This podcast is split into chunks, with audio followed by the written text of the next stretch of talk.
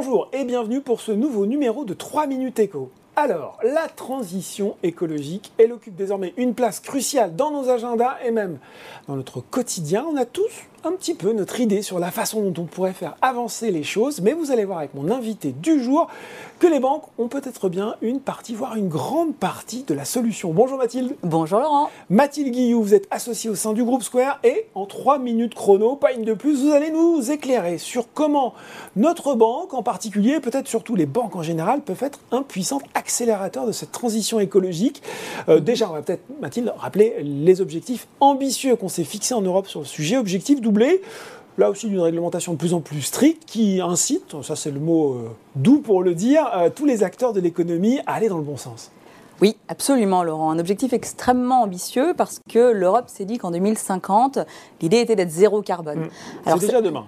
Alors, c'est déjà demain et c'est quand même moins 5% par an euh, d'émissions pendant 30 ans. moins 5% pour info, c'est ce qui a eu lieu pendant la période du Covid. D'accord. C'est extrêmement important. Exactement. Et puis, euh, Elisabeth Borne, dans son discours euh, cet été de politique générale, euh, nous expliquait que l'on devait initier des changements colossaux, mmh. ce sont ces termes, pour pouvoir contribuer à la transition. Donc, effectivement, il va y avoir un peu de transformation, un peu de pain sur la planche. Bon, moi, quand je pense changements colossaux, D'abord, je pense à, sur la réduction notamment des émissions carbone, je vais penser à des majors pétrolières, à des chimistes, à des aciéristes moins des banques, je dois, l'avouer. Pourquoi elles sont si primordiales pour mettre en mouvement cette transition écologique? Oui, parce que les émissions ne sont pas issues exclusivement des grands industriels. Euh, c'est aussi notre quotidien, nos habitudes de consommation qui, qui, favorisent ces émissions. Mm. Par exemple, l'immobilier, c'est 13% d'émissions. L'agriculture, c'est 18% d'émissions. Et le constat qu'on peut faire euh, assez aisément, c'est qu'un un interlocuteur économique privilégié euh, des propriétaires ou de nos agriculteurs, c'est son banquier.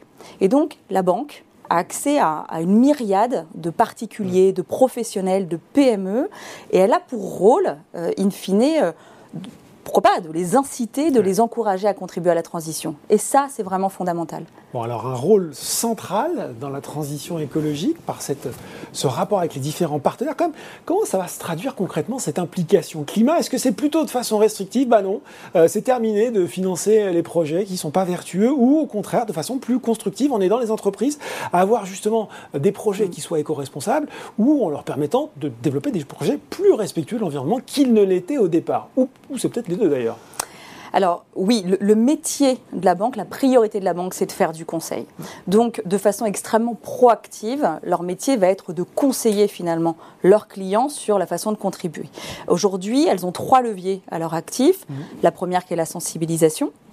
La deuxième, qu'on voit déjà un petit peu, qui est la mise à disposition de produits à taux préférentiel. Pardon. Pré-éco-responsable, ça, par exemple? Exactement, voilà. Euh, mais ça, ça ne va pas encore chercher extrêmement loin. Mhm. Et le troisième levier qu'elles ont et qui, est en plein mouvement aujourd'hui, c'est euh, d'être capable de faire du conseil, mhm. c'est-à-dire d'accompagner de, de, façon extrêmement proactive les clients en s'équipant en interne d'experts par exemple, et de, et de sa chance sur la transition énergétique.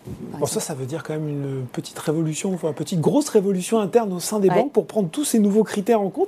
Qu'est-ce qu'il va falloir faire là dans les, dans les mois et les années qui arrivent?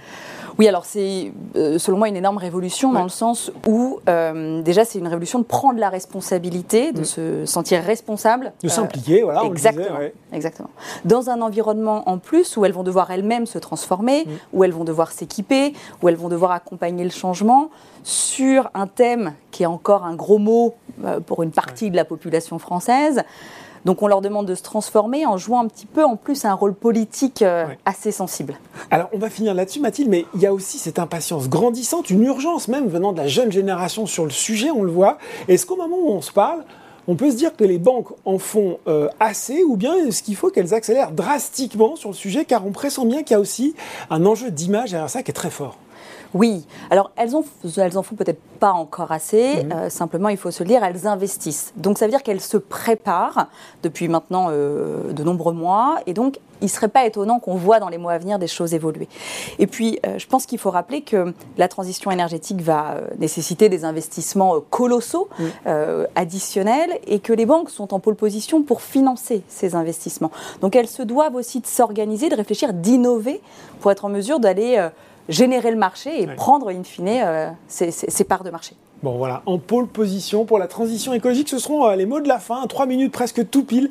Euh, en tout cas, on voit que oui, il reste pas mal à faire, mais grâce à vous Mathilde, on a bien compris quelle, quelle contribution les banques pouvaient apporter à la transition écologique. Merci beaucoup. Merci Laurent. Trois minutes éco, c'est fini pour aujourd'hui. À très bientôt pour un nouveau numéro.